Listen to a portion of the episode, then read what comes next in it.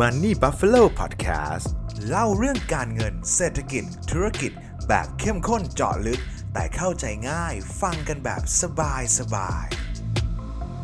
ยินดีต้อนรับทุกท่านนะครับ กลับเข้าสู่รายการ Money Buffalo Podcast นะครับ ก็ผมว่าในช่วงอาทิตย์ที่ผ่านมานี้คงไม่มีเรื่องไหนนะครับที่น่าพูดถึงแล้วก็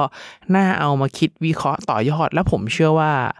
เรื่องที่ผมกำลังจะพูดต่อไปนี้เนี่ย เป็นเรื่องที่ทุกคนเห็นปัญหา เป็นเรื่องที่ทุกคนเข้าใจ รับทราบเห็นภาพมาโดยตลอดนะครับ แต่ว่าสงสัยกันไหมครับว่าทำไมมันถึงแบบแก้ไขไม่ได้สักทีนะครับ นั่นก็คือเรื่องของข้าราชการหรือว่าระบบหนี้ข้าราชการต่างๆนะครับ เพราะว่าจากล่าสุดในช่วงอาทิตย์ที่ผ่านมาเนี่ยนโยบายหนึ่งที่ถูกจะถูกปรับใช้แน่ๆ แล้วก็เป็นที่ถกเถียงในวงกว้างเลยนะครับว่า การที่เปลี่ยนการจ่ายเงินเดือนของข้าราชการเนี่ย จากหนึ่งครั้งเป็นสองครั้งต่อเดือนเนี่ยมันดีจริง ๆ หรือเปล่านะครับ อันนี้เอาความเห็นส่วนตัวของผมก่อนแล้วกันนะครับสำหรับผมเนี่ยผมคิดว่าก็ไม่ใช่เรื่องที่เสียหายอะไรนะครับ ก็สามารถทำได้ถ้าระบบมันไม่ได้ลำบากมาก มันไม่ได้ทับซ้อนมาก ก็ทำได้ครับ ระบบการทำจ่ายก็แค่มีจ่ายจ่ายงวดจ่ายจากหนึ่งงวดเป็น 2 งวดเท่านั้นเองนะครับ ส่วนเรื่อง มันจะเพิ่มสภาพคล่องได้ขนาดไหน ผมเชื่อว่าคนที่มีวินัยทางการเงินเขาก็จะบริหารเงินของเขาได้นั่นแหละครับ แต่ว่าสุดท้ายคนที่ไม่มีเนี่ยการที่เพิ่มสภาพคล่องไปเนี่ย เป็นดาบสองคมนะครับ บางทีก็อาจจะทำให้เขาถูกเอาเงินเนี่ยนำไปใช้ผิดวัตถุประสงค์ไปเลย เพราะว่าได้เงินมาเข้ามากลางเดือนแล้วกำลังช็อตพอดีเอาไปกินข้าวกินนู่นกินนั่นได้พอดีนะครับทั้งที่ปกติแล้วจะต้องเอาไปผ่อนบ้านไปผ่อนหนี้บัตรเครดิตต่างๆช่วงปลายเดือนมันเคยเป็นก้อนใหญ่ถูกไหมครับแต่ว่าอีกแง่หนึ่งมันก็ไม่ใช่ว่าจะไม่มีเรื่องดีนะครับ เพราะว่าถ้าเกิดไปดูตัวหนี้สินของทางข้าราชการจริงๆเนี่ยมันก็มีหนี้สินอยู่บางส่วนเหมือนกันนะครับที่กู้เพื่อการบริโภค เพราะว่า บริหารสภาพคล่องไม่ทัน การที่เติมสภาพคล่องเข้าไปจากจ่ายหนึ่งครั้งเป็น 2 ครั้งเนี่ยมันก็ช่วยเติมสภาพคล่องได้สำหรับใครที่เขาเรียกว่าสภาพคล่องขาดบ่อยๆ แล้วกันนะครับ การเติมสภาพคล่องกลางเดือนแบบนี้เนี่ย มันจะช่วยทำให้เขาไม่ต้องไปกู้หนี้ที่มันมีดอกสูงๆที่โดยเฉพาะที่แบบต่างจังหวัดเนี่ย การกู้หนี้แบบเขาเรียกว่านอกระบบเนี่ยครับดอกเบี้ยค่อนข้างสูง ซึ่งแม้มันจะเป็นตัวเงินที่ไม่ได้เยอะนะครับ แต่ว่าถ้าเทียบ เป็นเปอร์เซ็นต์กับเงินต้นที่เขากู้เนี่ยบางทีอาจจะตกวันละห้าถึงสิเซ็นต์เลยเนี่ยมันก็ช่วยลดต้นทุนในการดำรงชีวิตของเขาได้นะครับ ซึ่งพอพูดถึงตรงนี้ผมว่าปัญหาใหญ่ที่อยากจะชวนทุกคนคุยชวนทุกคนคิดแล้วกันนะครับถ้าถามว่าเรื่องวันนี้มันจะช่วยให้การลงทุนของทุกคนดีขึ้นไหมผมว่าทางตรงคงไม่แต่ว่ามันอาจจะช่วยให้ทุกคนช่วยคิดวิเคราะห์ต่างๆ ได้เห็นภาพมากขึ้น แล้วเวลาที่เราจะเข้าลงทุนบริษัทใดๆก็ตามเนี่ยอาจจะทำให้เราเข้าใจได้ว่าบริษัทแบบไหนควรลงทุนแล้วบริษัทแบบไหนมันกำลังจะเจ๊งแล้วกันนะครับ ซึ่งแอบสปอยกับทุกคนเลยครับ คือถ้าเกิดเอาจริงๆคือถ้าระบบข้าราชการไทยเนี่ยเป็นบริษัทสักบริษัทหนึ่งแหละครับ มันคงเป็นบริษัทหนึ่งที่ผมคงไม่ลงทุนแน่ๆ แล้วก็ในภาษานักลงทุนเนี่ยคงเรียกว่าซอมบี้คอมพานีก็คงไม่ผิดนะครับ ไม่เติบไม่โตไม่ตาย แต่ว่าจะค่อยๆ โรยราไปเรื่อยๆนะครับซอมบี้คอมพานีนะปัจจุบันตอนนี้มีหลากหลายคอมพานีมากๆ แล้วก็กำลังทยอยเจ๊งนะครับซึ่งระบบข้าราชการไทยส่วนตัวผมเองมองเป็นแบบนั้นเลยนะครับซึ่งข้าราชการจริง ๆ ต้องอยากให้ทุกคนเห็นภาพก่อนนะครับว่าจริง ๆ แล้วข้าราชการเมื่อประมาณสักสามสิบสี่สิบปีก่อน ถ้าเกิดใครมีคุณพ่อคุณแม่ที่เป็นแบบช่วงที่อยู่ประมาณสักผมว่าเบบี้บูมเมอร์ที่เขาตอนนี้กำลังเกษียณแล้วเนี่ย ผมเชื่อว่า ส่วนมากส่วนใหญ่ ๆ เลยนะครับ เขาจะเห็นภาพแล้วก็ค่อนข้างเชียร์ให้ไปเป็นข้าราชการ เพราะว่ายุคก่อนหน้าก่อนเขาตอนที่กลุ่มกลุ่มคนเหล่านี้ยังเด็กในชุกยุครูปประมาณแบบสงครามโลกครั้งที่2หลังสงครามโลกครั้งที่ 2 มาไม่นานนะครับ ยุคที่เศรษฐกิจมันกำลังจะฟื้นตัวมันกำลังแบบลูกผีลูกคนเนี่ยใครที่เป็นข้าราชการเนี่ยณปัจจุบันตอนนู้นละกันนะครับ ประมาณสักแบบโอ้โหหกสิบปี ผมว่าเกินหกสิบปีนะประมาณแบบประมาณแบบบวกๆแถวๆหลังสงครามโลกครั้งที่สองเป็นต้นมาครับ ยุคนั้นเนี่ยจะเป็นยุคที่ข้าราชการเนี่ยรายได้ค่อนข้างดีนะครับ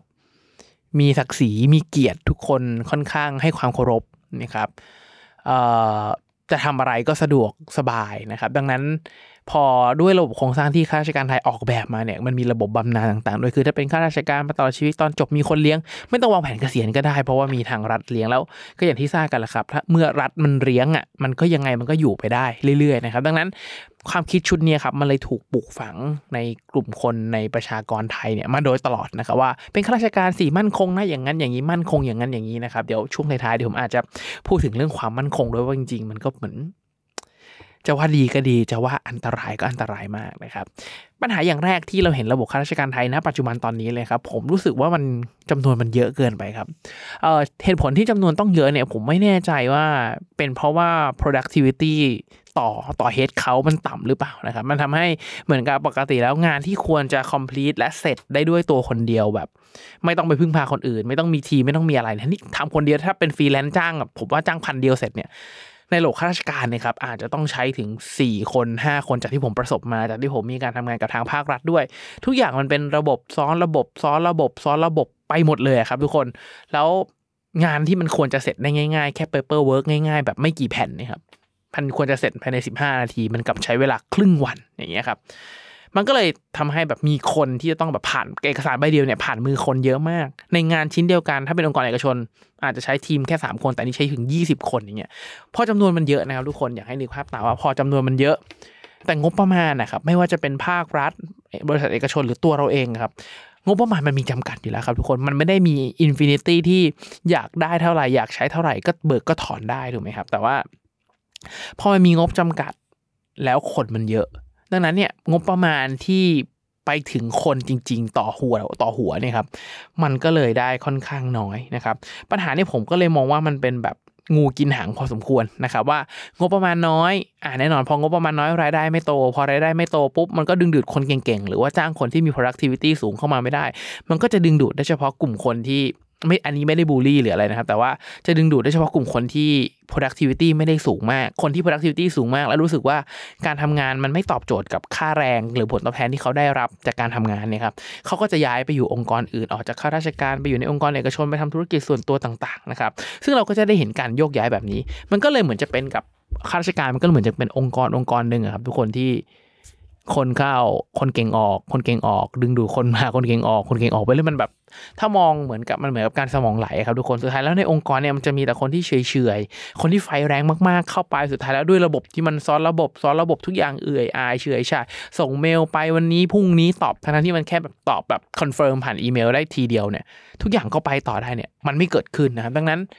คนที่ไฟแรงมากๆ ถ้าเขาสามารถโยกย้ายได้เขาจะโยกย้ายคนที่ ถ้าโยกย้ายไม่ได้ติดภาระนู่นนั่นนี่หรือว่าติดทงติดทุนมาต่างๆ เขาก็จะโดนระบบกลืนครับพอโดนระบบกลืนเข้าไปปุ๊บมันก็จะกลายเป็นองค์กรที่เฉื่อยมากๆเหมือนกับ องค์กรช้ามากๆ ตัวมันหนักมากๆครับเอาคนคนเดียวมาลากอะมันไม่ไหวสุดท้ายแล้ว ถ้าคนลากนั้นหมดแรงเนี่ยมันก็จะ จบลงตรงนั้นนะครับ ซึ่งถ้าเกิดไปไปเจาะลึกในเหตุและผลคือถ้าเกิดเราเราเราเราตั้งเราตั้งเป้าไว้ว่าเหตุผลที่ข้าราชการเนี่ยผลตอบแทนมันต่ำ productivity น้อยเนี่ยผมว่าส่วนหนึ่งเนี่ยมันมาจากการแข่งขันมันไม่เกิดนะครับ ด้วย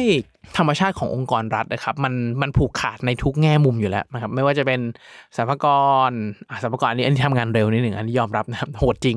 อ่าอ่ากรมที่ดินเอ่ยภาครัฐต่าง ๆอำพงอำเภอเขตอะไรต่างๆ อะไรก็ตามที่เป็นภาครัฐแบบร้อยเปอร์เซ็นต์นะไม่ไม่ใช่รัฐวิสาหกิจนะครับที่ที่ที่ไม่ได้มีการแปรรูปทำ privatization มาแล้วมีเอกชนเข้าไปเนี่ย ถ้าเป็นรัฐล้วนๆเนี่ยมันผูกขาดครับทุกคน แล้วอย่างที่เรารู้ถ้าเกิดใครเคยเรียนเศรษฐศาสตร์เบื้องต้นหรือใครเป็นนักเศรษฐศาสตร์เนี่ยจะรู้เลยว่าไอการผูกขาดเนี่ยครับเอาจริงๆนะครับมันถ้าเราได้คนผูกขาดที่ดีเนี่ยมันจะเป็นสิ่งที่ดีกับระบบเศรษฐกิจในภาพภาพกว้างแบบแบบสุดๆไปเลยครับ แต่ว่าถ้าเราได้ แบบเฉยๆชาๆเป็นถอยทากแบบนี้เนี่ย มันก็จะเกิดเขาเรียกว่า dead weight loss หรือว่า social loss เนี่ยค่อนข้างเยอะนะครับดังนั้นภาพของข้าราชการไทยผมว่าประเด็นนี้ไม่น่าจะต้องเถียงกันใช่ไหมว่าเขาเขาผูกขาดการบริการรายได้ต่างๆปุ๊บเนี่ยแต่ว่าการบริหารจัดการมันช้ามันเอื่อยอาครับมันเขาไม่ใช่ผู้ผูกขาดที่ดี ดังนั้น มันเกิด social loss ในระบบวงกว้างมาก ๆ พอมัน ไม่เกิดการแข่งขันเขาผูกขาดขนาดนี้ ระบบมันมีปัญหาขนาดนี้ มันเลยทำให้ภาพรวมขององค์กรนะครับ มันเกิด productivity ที่ต่ำมากนะครับ แล้วกุญแจล็อกกุญแจหนึ่งอะครับที่ทำให้เขาเรียกว่าข้าราชการเนี่ย มัน productivity ต่ำแล้วต่ำอีกต่ำแล้วต่ำอีกเช้าชามเย็นชามอะไรคำนี้ผมว่าทุกคนต้องเคยได้ยินเนี่ยเพราะว่ามันไม่มีนโยบายการไล่ออกครับ อย่างที่อย่างที่เรารู้กันนะครับว่าข้าราชการเนี่ยถึงแม้จะจ่ายน้อย จ่ายไม่หนัก แต่มันไม่ไล่ออกครับ พอมันไม่มีการไล่ออกมัน penalty มันไม่ได้สูงเพียงพอ ถ้าเราไม่ได้ทำผิดวินัยหรือว่า แบบผิดหนักๆผิดกฎจัดๆอะไรเงี้ยไม่ได้ออกแน่นอนครับทำแค่พอ performance พอติ๊กผ่านพอผ่านผ่านไปเนี่ย ไม่มีการไล่ออกนะครับ พอมีคนเกษียณก็บรรจุเข้ามาใหม่เนี่ยพอมันเป็นแบบนี้เนี่ยคนที่อยู่ในระบบมันก็ไม่เกิดแรงกดดันครับว่ามันถ้าเกิดเป็นองค์กรเอกชนมันก็จะต้องมี KPI มันต้องมีการประชุมทีม หัวหน้าต้องมีการไล่บี้ยอดต่างๆนะครับแต่พอระบบ พวกเนี้ยโหมันมันไม่เกิดปุ๊บเนี่ยครับมันเป็นอะไรที่น่ากลัวมากๆนะครับพอเป็นแบบเนี้ยมันก็เลยภาพที่เราเห็นเนี่ยมันก็เลยจะเป็นข้าราชการเนี่ยครับมันเลยจะเป็นอาชีพอาชีพหนึ่งที่มีความมั่นคงสูงมาก ซึ่งส่วนตัวผมมองว่าไอ้ความมั่นคงเนี่ยครับเป็นเป็นกับดัก ที่แรงมากเป็นเหรียญสองด้านที่น่ากลัวเป็นดาบสองคมที่คมด้านหนึ่งคมมาก แต่ว่าคนชอบมองชอบมองข้ามมันไปแล้วไปมองไปมองประโยชน์อีกด้านหนึ่งหนักมากกว่านะครับไอ้ความมั่นคงคือมันไม่ไล่ออกถูกไหมครับ แต่ว่าอีกอย่างหนึ่งคือรายได้มันก็ไม่โตเนี่ยพอมันพอมันเป็นลูปงูกินหางแบบนี้ครับไอ้ความมั่นคงเนี่ยแหละครับ มันก็เลยทำให้ productivity มันไม่เกิดทุกคนเห็นเห็นเห็นสิ่งที่ผมพยายามจะนำเสนอใช่ไหมครับว่า พอสุดท้ายแล้วเนี่ยมันจะกลับไปที่เรื่องของ corruption เรื่องของความมั่นคงเรื่องของอะไรต่างๆ ที่มันเกิดขึ้นกับระบบข้าราชการเนี่ยซึ่งไอ้ระบบตรงเนี้ยผมบอกกับทุกท่านตามตรงเลยนะครับถ้าผมเป็นผู้บริหารองค์กร เป็นรัฐบาลก็ได้ ไม่รู้ว่าจะแก้ไขปัญหาเรื่องนี้อย่างไรนะครับ เพราะว่าถ้าเกิดแก้เข้าไปเนี่ย ผมว่าแรงต้านมหาศาล ผมก็คาดหวังนะครับว่าถ้าเกิดสมมติว่าอย่างคุณเศรษฐาอย่างนายกเศรษฐาที่ได้เป็นนายกเนี่ยเขามาจากองค์กรเอกชนจ๋าๆเลย คือถ้าเกิดเทียบโปรไฟล์เนี่ยผมว่าเหมือนคุณทักษิณมากๆที่มีการรื้อระบบข้าราชการต่างๆเนี่ยแอบคาดหวังเหมือนกันว่าเขาจะไปกระตุ้น เต่าตัวนี้ครับที่มันหลับมานานมาก แล้วให้มันตื่นขึ้นมาได้แล้ว ถ้าเระบบข้าราชการเราทุกอย่างทำเร็วมากขึ้นนะครับการขอใบอนุญาตของภาคเอกชนทำเร็วขึ้น การอนุมัติต่างๆ เร็วขึ้นมีประสิทธิภาพมากขึ้น ใช้คนน้อยลงใช้งบประมาณน้อยลงได้เนี่ย ผมว่ามันจะดีมากขึ้นนะครับทีเนี้ยพอทุกคนเห็นภาพแล้วใช่ไหมครับว่าข้าราชการมีความมั่นคงสูงมากทั้งเรื่องของรายได้ที่มันเติบโตก็ช้า แต่มันได้แน่ได้ชัวนะครับไม่ไล่ออกแน่ๆไอ้กลุ่มข้าราชการเนี่ยแหละครับจะเรียกว่าเป็นลูกค้าชั้นเลิศ ของเหล่าสถาบันการเงินเนี่ยก็ไม่ผิดนะครับ เพราะว่าเวลาที่เราอยากจะให้ใครกู้เงินเนี่ยเปรียบเทียบกับคนคนหนึ่งนะครับที่มีรายได้ 1 ล้านแล้วมันหายไปเป็นปีเลยแล้วกลับมาอีก 2 0 0 0 0นหายไปเป็นปีเลยกลับมาอีก 3 0 0 0 0นเปรียบเทียบกับคนที่มีรายได้เดือนละ 20,000 เรื่อยๆต่อเนื่องนะครับปึกปึกปึกปึกมาเรื่อยๆเนี่ยคนที่เป็นสินเชื่อ หรือใครที่เคยทำงานสินเชื่อมันจะรู้นะครับว่า เราจะชอบคนที่มีรายได้มาเป็นก้อนๆทีละเล็ก ทีละน้อยเรื่อยๆ จะอนุมัติเงินกู้ได้ง่ายมากกว่า ถึงแม้มันจะไม่ใช่วงเงินกู้ที่เยอะนะครับ แต่ว่ามันค่อนข้างมั่นใจได้ว่าคนคนนี้จะมีรายได้วิ่งเข้ามาวิ่งเข้ามา แล้วทำให้เขามีสามารถมีรายได้มีเงินกลับมาคืนเราได้นะครับ ดังนั้นคนที่ข้าราชการนี่คือลูกค้าชั้นเลิศของเราสถาบันการเงินนะครับ และอย่างที่ทุกท่านทราบกันก็คือ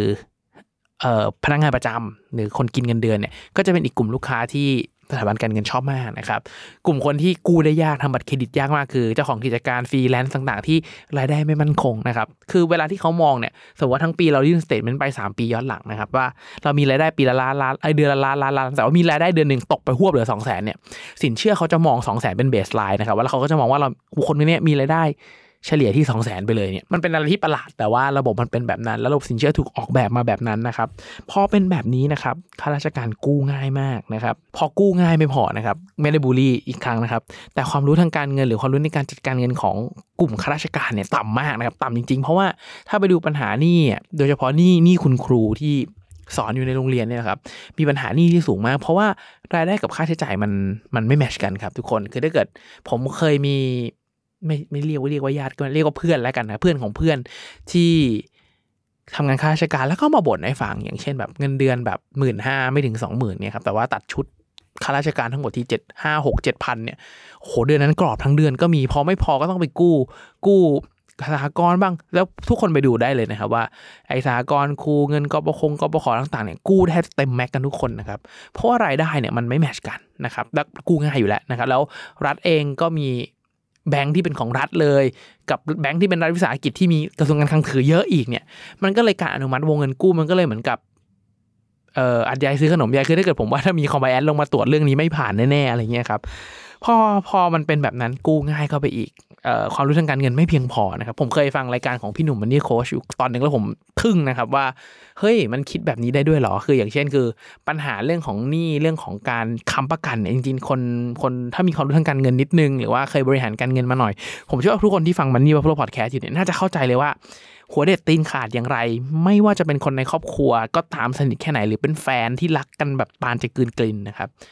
ห้ามเซ็นคำประกันให้กันเด็ดขาดนะครับเพราะว่ามันจะเป็นปัญหาการเงินที่เราไม่ได้สร้างเราไม่ได้ใช้ประโยชน์ แต่เราไปรับความเสี่ยงแทนเขานะครับไม่ว่าจะเป็นเรื่องของการลงทุนเรื่องของการเงินใด ๆ ก็ตามเนี่ยมันมีความเสี่ยงเสมอนะครับ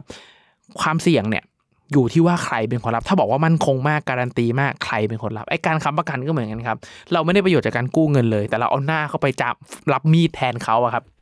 เป็นสิ่งที่ไม่ควรทำแต่ผมไปฟังรายการของพี่หนุ่มมันนี่โค้ชมาหนึ่งเขาบอกว่าเอ้ยเนี่ยก็ง่ายๆ ถ้าเกิดสมมุตินะ ถ้าเขากู้ใช่ไหมแล้วเราเอาเราไปค้ำงั้นเราไปกู้บ้างแล้วเอามันค้ำคืน อ่า เฉียบ เฮ้ย ผมแบบ เฮ้ย คิดแบบนี้ไม่ได้ปะวะ เพราะว่าคนที่ไม่ได้อยากต้องการใช้เงิน แต่ว่าอยู่ดีก็ไปกู้ แล้วก็เอาคนนั้นมาค้ำสวนไว้เนี่ย มันมีรายจ่ายเรื่องของดอกเบี้ยเกิดขึ้นตลอดเวลานะครับ แล้วดอกเบี้ยมันไม่ถูก ไม่ถูกแน่ๆครับ ดังนั้นมันก็เลยจะเป็นต้นทุนทางการเงินที่เกิดขึ้นนะครับ แล้วก็เท่าที่ผมเคยสัมผัสมาแล้วกันนะครับ ไม่รู้ว่าทุกวันนี้ยังเป็นหรือเปล่า ถ้าใครฟังมันนี่พ o โลพอดแคสต์อยู่แล้ว เป็นข้าราชการหรือหรือว่าตกไปอยู่ในลูป หรือว่าต้องไปทำงานกับข้าราชการบอกผมนิดนึงแล้วกันนะครับว่ามันยังเป็นอยู่ไหมคือ เท่าที่ผมเคยสัมผัสมาอยู่พักหนึ่งเนี่ย สิ่งที่ผมสัมผัสได้เลยคือ สังคมมันเป็นสังคมที่แบบเหน็บแนมกันอวดกันเบาๆแบบจิกกัดกันแบบจะใช้คำว่าพูดดีแบบ หรือเปล่าก็ไม่รู้แต่ว่า มันมีความอวดกันนิดๆจิกกันเบาๆเน็บแนมกันใครออกรถใหม่นี่ตาเขียวตาปัด ไม่ต้องรถรถยนต์ก็ได้แค่มอไซค์เงี้ยใครถือกระเป๋าใบใหม่มา ซื้อของใหม่ซื้อ macbook ไปใช้เนี่ยโอ้โห ตาเป็นมันกันเลยนะครับ ไม่รู้ว่ายังเป็นอยู่หรือเปล่าพอพอพอมันเป็นแบบนี้ การที่แบบต้องเอาของข้างนอกกายมาประทินตัวเองเนี่ย มันก็จะเริ่มเกิดขึ้นนะครับ ดังนั้นด้วยรายได้ที่มันใช้คำว่าต่ำขนาดนั้นเนี่ยมันมัน มันการจะออกรถสักคันหนึ่งเป็นเรื่องที่ยากมากครับ การจะซื้อสินค้าฟุ่มเฟือยสักหนึ่งอย่าง เป็นเรื่องที่ลำบากเรื่องการเงินเนี่ยนะถ้าถ้าที่บ้านไม่ได้สปอร์ตหรือว่ามีรายได้จากทางอื่นประกอบนะครับ ค่อนข้างเป็นเรื่องที่ยากนะครับ ดังนั้นข้าราชการก็เลยจะเป็นอีกกลุ่มคนหนึ่งเป็นอีกหนึ่งอาชีพนะครับ ที่มีปัญหาทางด้านการเงินสูงมากนะครับ เป็นงูกินหางแบบนี้เลยครับ คือ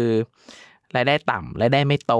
แต่ความต้องการเพิ่มขึ้นรายจ่ายเพิ่มขึ้น เมื่อก่อนเคยดีมาก แต่ตอนนี้มันโตไม่ทัน พอโตไม่ทันเงินเฟ้อเติบโตไม่ได้ ก็ต้องกู้เพิ่มกู้เพิ่มปุ๊บความรู้ทางการจัดการเงินก็ไม่มีอีก สังคมก็บีบบันดันภาระให้เราต้องใช้มากขึ้นอีก ก็เลยทำให้เป็นหนี้มาอย่างต่อเนื่องนะครับมันก็เลยแบบวนลูปแบบนี้นะครับแล้วผมว่าอีกเรื่องหนึ่งที่หลวงข้าราชการ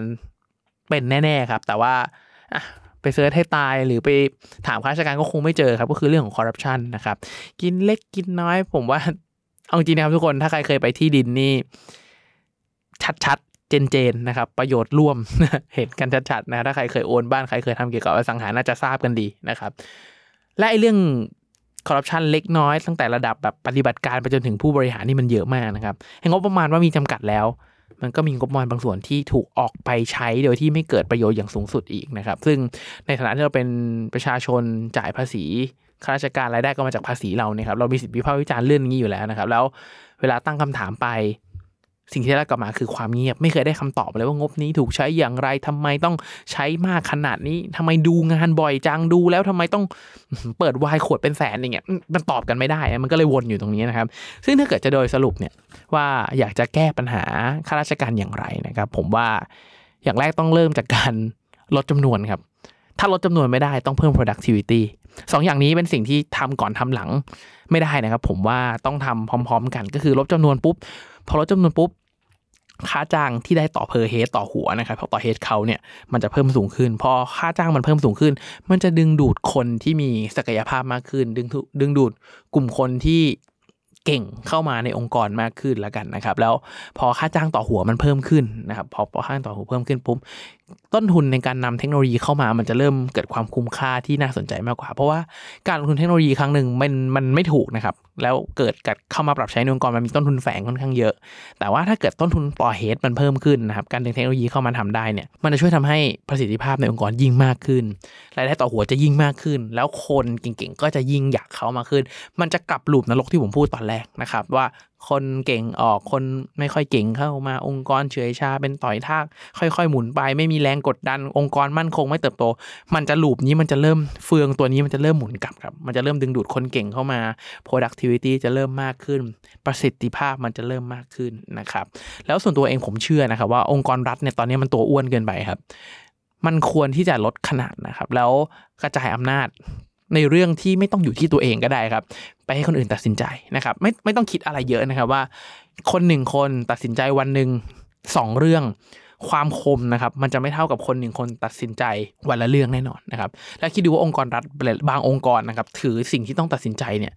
เป็นงานเอกสารเป็นนู่นเป็นนั่นเป็นนี่นะครับ อยู่แบบเป็น 10 20 เรื่องนะครับ ถ้าสามารถตัดแล้วเหลือสัก 2 เรื่อง 3 เรื่องได้ การตัดสินใจมันจะคมมากขึ้น มันจะเร็วมากขึ้น มันจะมีประสิทธิภาพมากขึ้นนะครับ แต่ผมมันก็อย่างที่ทุกคนรู้นะครับว่ายิ่งการตัดสินใจอยู่ที่เขามากเท่าไหร่ เม็ดเงิน โอกาสในการคอร์รัปชันมันก็จะอยู่ในมือของเขาด้วยดังนั้นเรื่องพวกนี้มันไม่มีทางปล่อยออกมานะครับ ซึ่งเท่าที่ผมคิดผมคิดว่าปัญหาหรือระบบข้าราชการของไทยเนี่ยผมว่า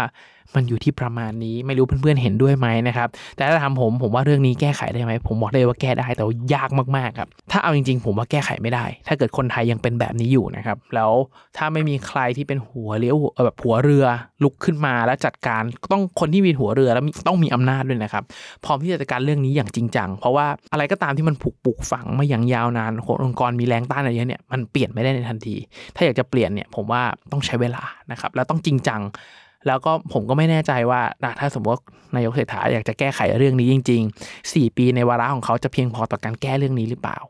ส่วนตัวผมคิดว่าไม่พอนะครับ อาจจะต้องมีวาระสองวาระสามต่อต่อไป ซึ่งก็ไม่รู้ว่ารัฐบาลชุดต่อไปจะเป็นไม้ต่อจัดการเรื่องนี้ได้ดีขนาดไหน เพราะว่าถ้าเรื่องนี้แค่นิดเดียวนะครับ แค่วางมือนิดนึง ทุกคนละสายตาจากเรื่องนี้เพียงนิดเดียว ทุกอย่างจะกลับมาอยู่ในสภาวะเดิมอยู่ในคอมฟอร์ทโซนไม่เกิดการแข่งขัน productivity ตก